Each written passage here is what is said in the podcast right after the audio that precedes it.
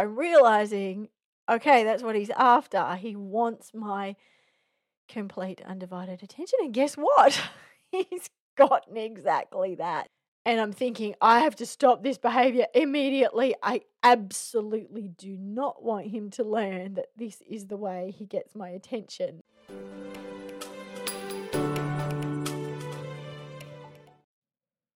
I'd like to start by paying my respects to the traditional owners of the land on which this podcast is made, the Pinjarra people, and recognise their continuing connection to land, waters, and community. I pay my respects to them and their culture and honour their elders, past, present, and emerging.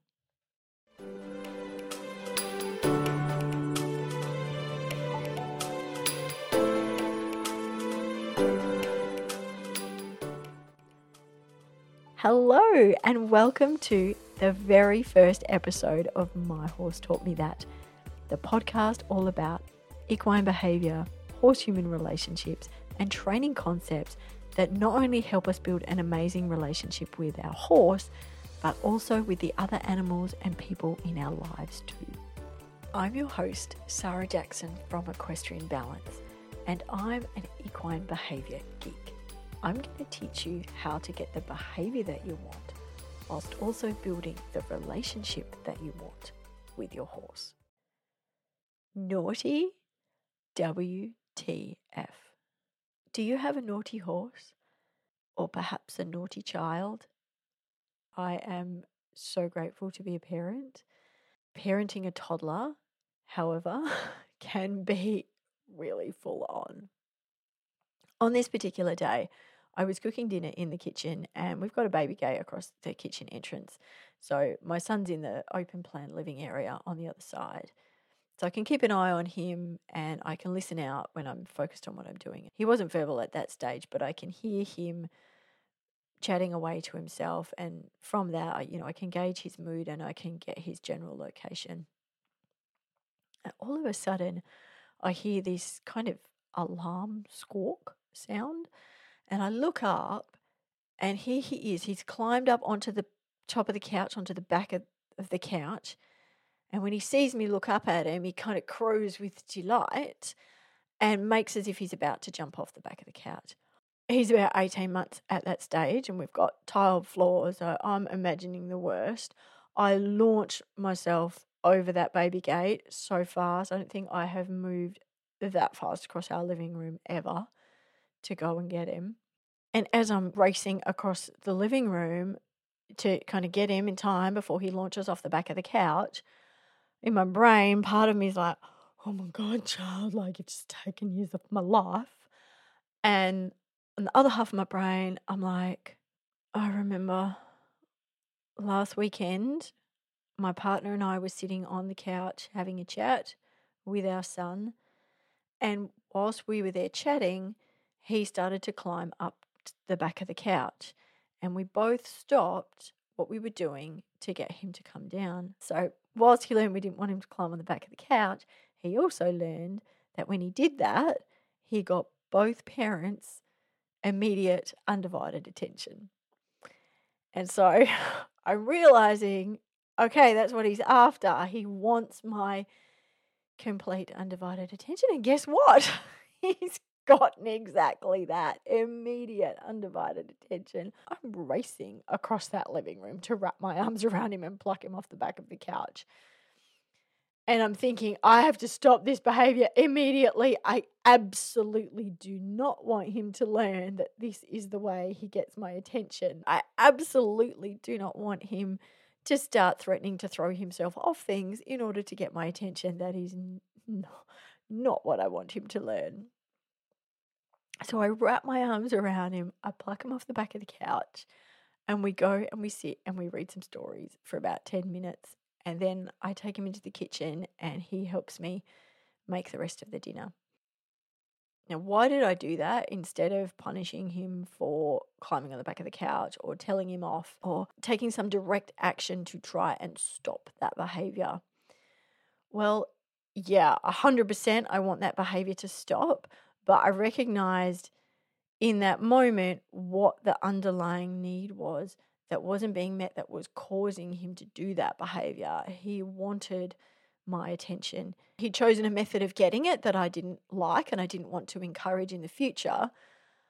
But right now, what he needs is my attention because that was what he was trying to get. So, so I gave him that, and and then I made a plan that next time I'm in that situation where there's a baby gate or whatever, and he can't access me, then I need to pay better attention. I obviously wasn't paying enough attention to those other cues that he would have been giving prior to getting up on the back of the couch and threatening to jump off it in order to get my attention. He would have been doing other things.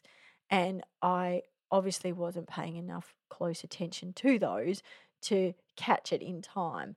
So in future, that's what I need to do. I need to pay more attention. And so I really did. And you know, I made a point of, okay, I'll stop what I'm doing if he really needs me and we'll go out and I'll spend some time with him. If I knew I was about to go and do those kind of things, I'd try and fill his cup up before I did that. Or I just bring him in with me. And that approach was really successful. We haven't had any repeats of that behavior of climbing up onto the couch and threatening to jump off the back of the couch. Thank goodness so that was how I kind of went about addressing that. But the reason I knew to do that was because I learned how to do it with my horses. I learned that whenever they're behaving in ways that I find undesirable, is because there's a reason, there's some kind of unmet need, or they're trying to express something that's important to them. And if I can listen to that underlying need and respond to that, then that is going to solve my problem much better than just trying to stop the behavior that's happening as a result of it.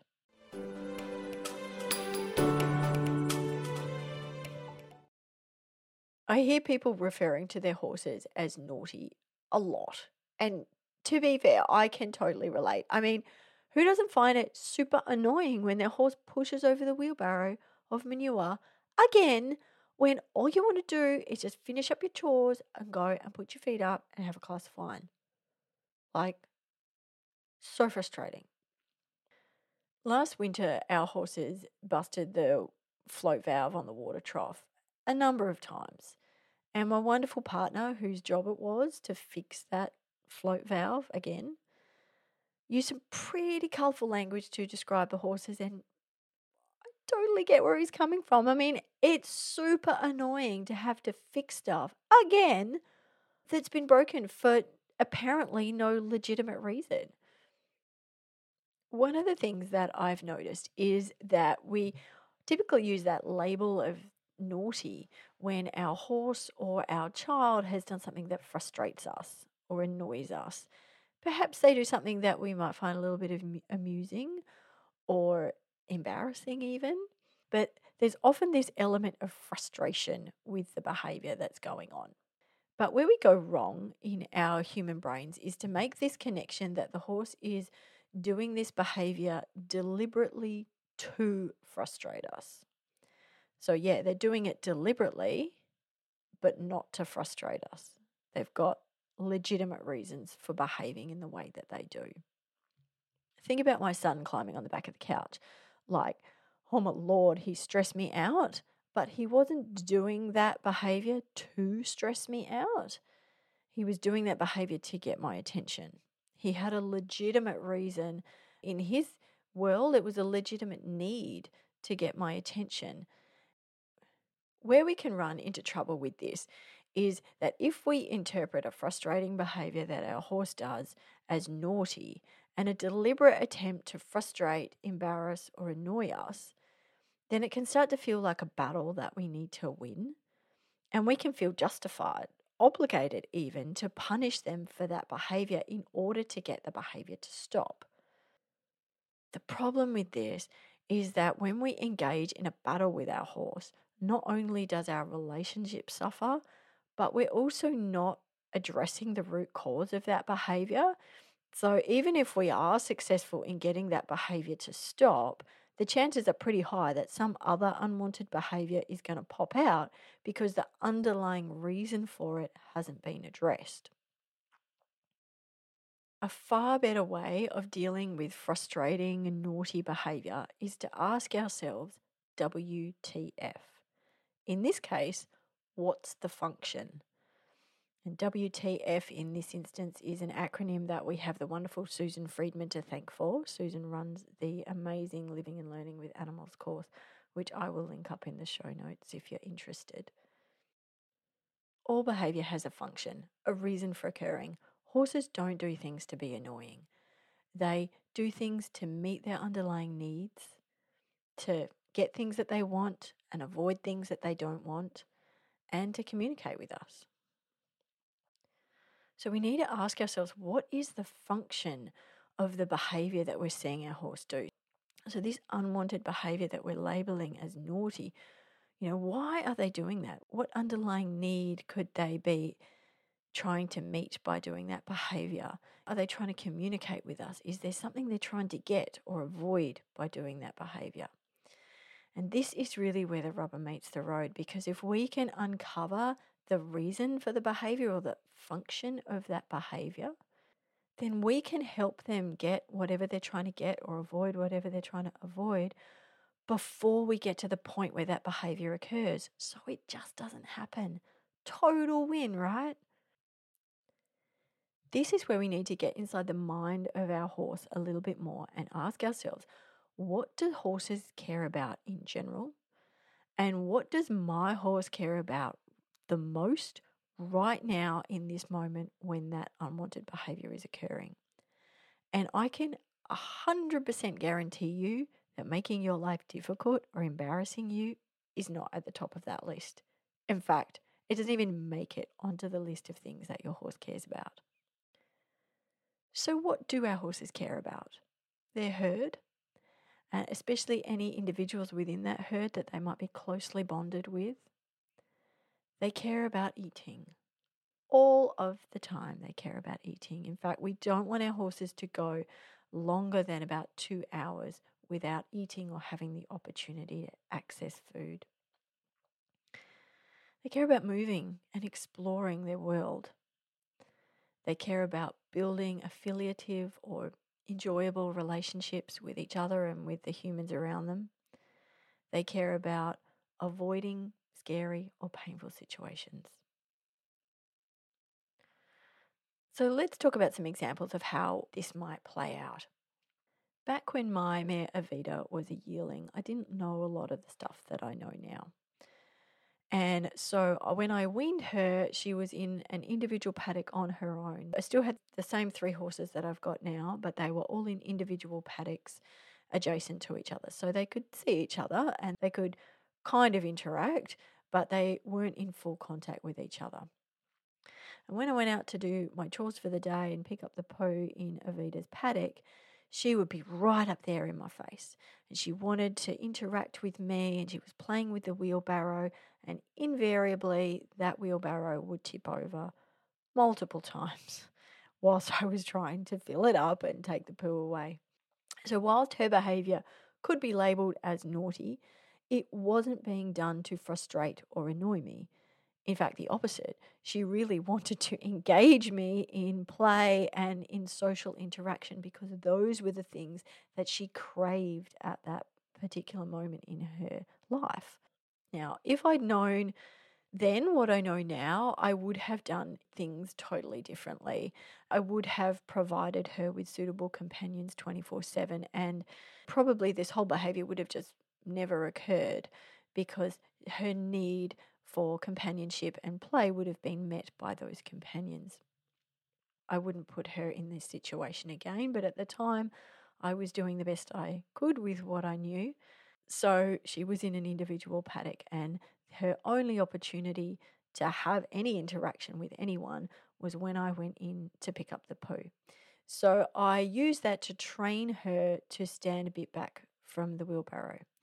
So I would give her some scratches and some attention whenever she was standing in a place where it was physically impossible for her to touch the wheelbarrow. if she was doing that, I went up to her and gave her some scratches and some attention, which is what she really craved.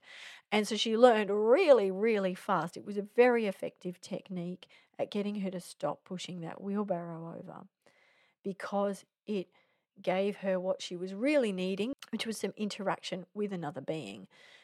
And so it was a pretty intense, full on time, but I would much rather spend a bit of extra time scratching on my horse and loving on her than picking up the same poo three or four times because she tipped over the wheelbarrow.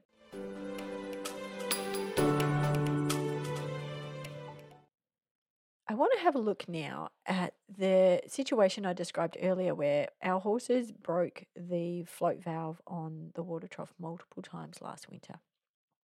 Now, last winter, our horses were confined to about 300 metres of our surface track area. And the reason for that is that our property floods during winter, and so this was the only area that actually was, had a, a suitable surface for them to walk on that was going to stay firm and dry.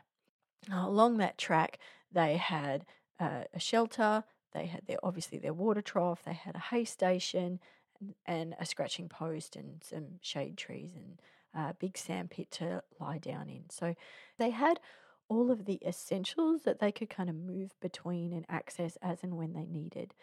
But it was pretty boring. There was no new grass or new areas to explore. And, you know, this was two or three months that it went on. And so the playing with the water trough float became, you know, a thing that they did to alleviate that boredom and breaking it was just kind of the result of playing with it a little bit too exuberantly. So, our plans to address that for this winter are that we have a, a, track extension. So, part of that track will make a loop around rather than being kind of a horseshoe shape, we'll have a loop. And so, hopefully, that will encourage a little bit more movement and exploration. We're also going to intermittently add picked grass and trimmed branches from edible trees onto their track so that they can have those as enrichment items to kind of just make things more interesting and keep things a little bit fresh. Now, none of them are ridden at the moment, but I do have plans to take them out on walks. And we have been working on that so they're more comfortable with being separated, and so I can take them out one by one and they can go for a little bit of a walk around the neighbourhood and graze on whatever's on the side of the road. So that will hopefully help to keep things a little bit interesting for them. We've also done a lot of work putting in drainage around the property over the last year. So we're hoping that that is going to reduce the amount of time overall that they need to be locked up on the small track. Another example I'd like to talk about is with my first horse, Misty. Now, Misty was a confirmed pawer. Whenever she was tied up, the chances were pretty high that she was going to be pawing with one or other, or alternately with both front legs. It was quite typical for her to, if she wasn't tied up on a hard standing, to actually dig quite a substantial hole because this behaviour was so extreme. But she was my first horse, and I didn't really know any better. I just thought that that's what she did when she was tied up. Now, I didn't know this at the time, but pawing is an emancipated behaviour. So that means a, a normal behaviour that a horse would do taken out of context. So in the wild, a horse might use that pawing behaviour to move snow off plants so that they can eat, or they might use it to break ice off a water source so that they can drink. And typically what we see is that these behaviors pop out whenever a horse is frustrated. So if you think about it, the horse wants to eat grass that's covered in snow or you know bushes or whatever that are covered in snow. They're going to be feeling a bit frustrated. They, they then they're going to paw to remove that snow. The feeling of frustration goes away. They get to access what they want. And so it becomes a behavior that often will pop out when they are feeling frustrated because they don't know how to kind of get what they want. And oftentimes, Misty would do this behavior when I had her tied up but it would be typically I was removing her from her companions, taking her quite a long way away in some instances to tie her up where she could no longer see those companions or she was a significant distance away from them. And that was frequently, looking back now, the cause of her frustration and her pawing. Now, fast forward to when I brought her home to my own property, and I'd set up the design of that property such that the tie up area was adjacent to the yards. And whenever I had to do anything with any of the horses, I'd bring all of the horses in. So all of the horses would go into their individual yards, and then I'd just take out whoever I needed to do whatever in that tie up area. So they were all really close by each other and they all could see each other and they weren't being taken very far away in order to do whatever I wanted. And that pawing behavior completely disappeared. It just never happened again. Remember, this was a really well established behavior. This was something she'd been doing to an extreme for many, many years, like probably 15 years before I ended up having my own property to bring her to. And it just disappeared overnight because of the setup, because I was meeting that need. That tie up was close enough that she didn't feel that she was distanced from her companions and she had full view of all of them. So there was no reason for her to engage in that behavior anymore. She wasn't feeling that frustration.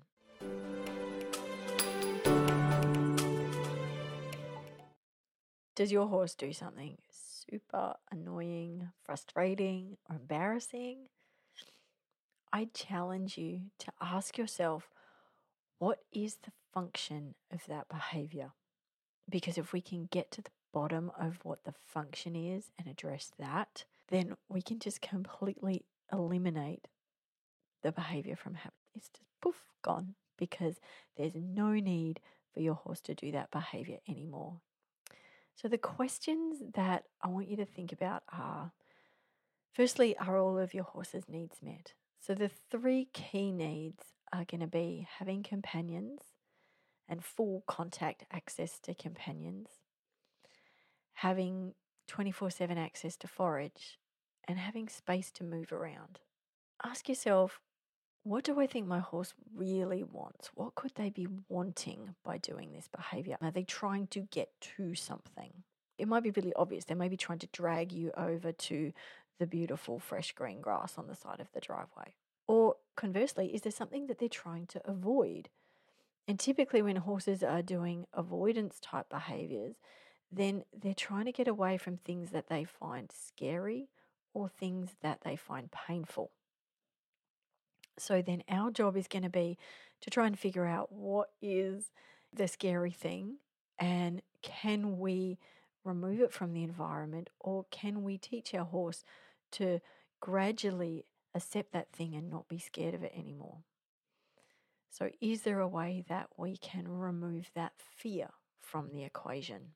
Pain can be a little more difficult, but have a look at our horse's behavior so that can give us a clue. So, we want to look at the behavior that they're doing and when it's occurring. So if our horse is bucking after a jump, it's possibly because it's hurting when they land. There's potentially some kind of pain going on in that exact moment when it's happening, when that when we're seeing that unwanted behavior.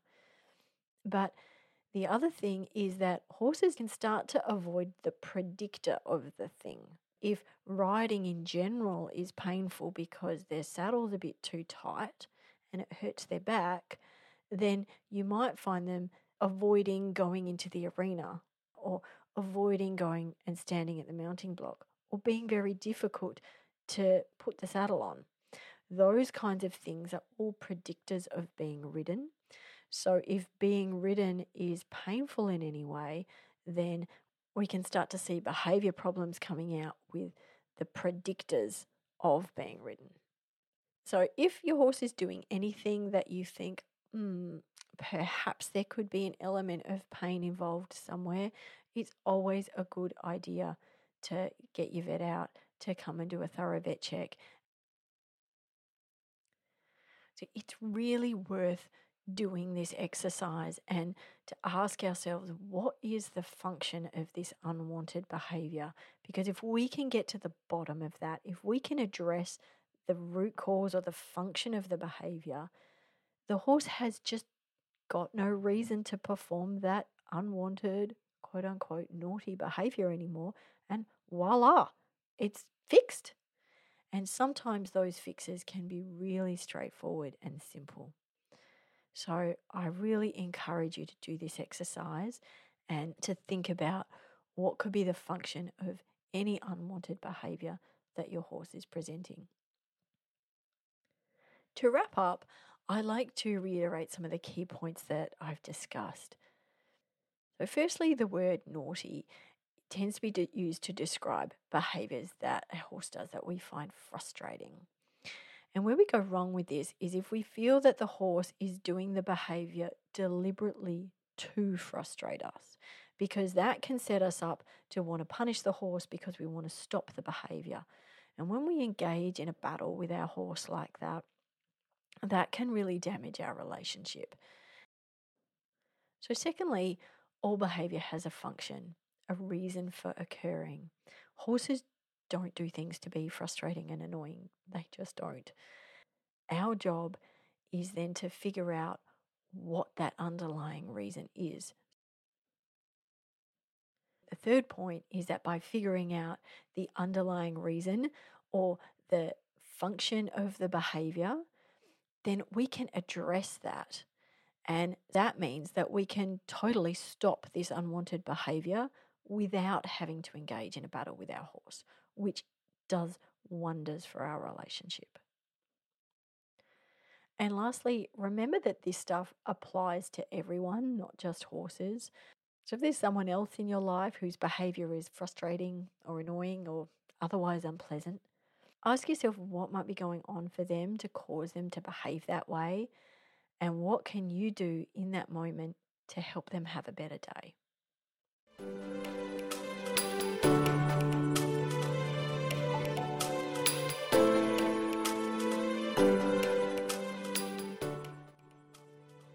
Well, it has been a pleasure. Thank you so much for joining me on what has been the very first episode of My Horse Taught Me That. I look forward to coming to your eardrums soon with episode two, where we are going to talk more about equine behavior, horse human relationships, and training concepts that not only help you build an amazing relationship with your horse, but also with the other animals and people in your life too. If you've enjoyed this episode or found the information valuable, don't forget to subscribe so you don't miss any future episodes. But more importantly, please don't keep it to yourself. Share this podcast with your friends and help me share it with the world by leaving a five star rating or review. It really helps other people to find the podcast too. If you're longing to build an amazing relationship with your horse and you'd like a checklist on ways to get your horse to love being with you, then I've got you covered. Head on over to www.equestrianbalance.com.au forward slash love to get your free copy. There's also a load of other free resources that you can access on my website that you might want to check out whilst you're there. Lastly, a big thank you to Music Unlimited for our groovy soundtrack.